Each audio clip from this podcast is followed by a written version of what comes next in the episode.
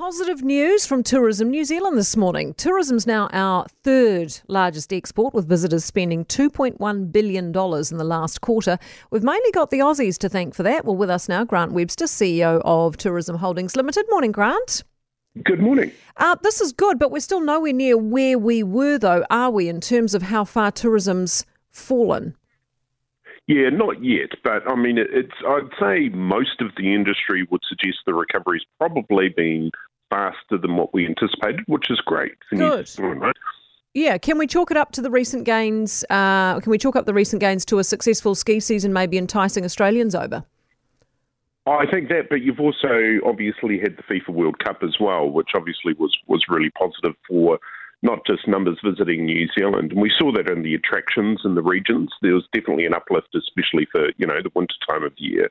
Um, but also the profile that that provided us around the world, I think, gives us real confidence into next year. Yeah, awesome. Uh, the average length of stay, too, um, for visitors is now two weeks. How important's that, the length of stay?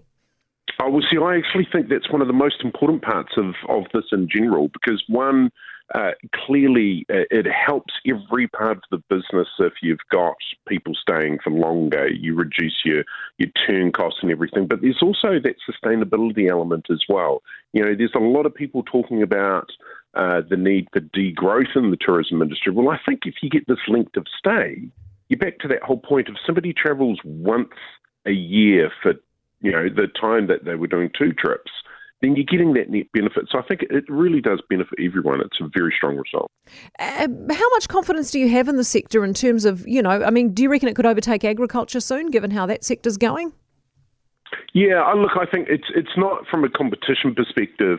Uh, it really is for what's right for the economy. And, you know, New Zealand is this natural balance with some of these things, right? Which I think is just really positive because clearly as you say, agriculture dairy is, is, is heading into a tough period. So I think tourism will be back to number one, and I think that that's a, a good thing for the economy at this point in time. So yeah, let's let's embrace it.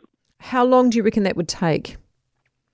Look, it, it, it's very subjective. Um, there is a lot of uh, sort of industry chatter that says end of 2024 uh, start of 25, that's that summer period, we should be getting close or sometime in early 25. Oh, well, that's encouraging. Do you do we need to boost our tourism infrastructure spend, do you think? Would that help? Yeah, I, yeah. Look, I do. I mean, we, we clearly don't want to get back to a point that people were talking about pre-COVID, where there were those few locations that were really suffering, and local councils that weren't getting the funding they need. Queenstown, as an example. Mm. Um, so we we do need to see whoever the new government is standing up and going, "Yeah, let's look to fix this issue," and the industry is ready to help.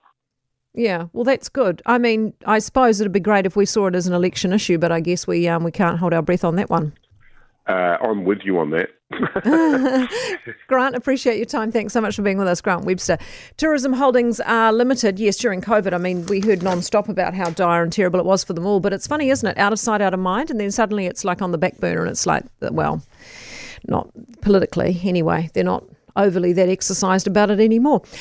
For more from Early Edition with Kate Hawkesby, listen live to News Talk ZB from 5 a.m. weekdays or follow the podcast on iHeartRadio.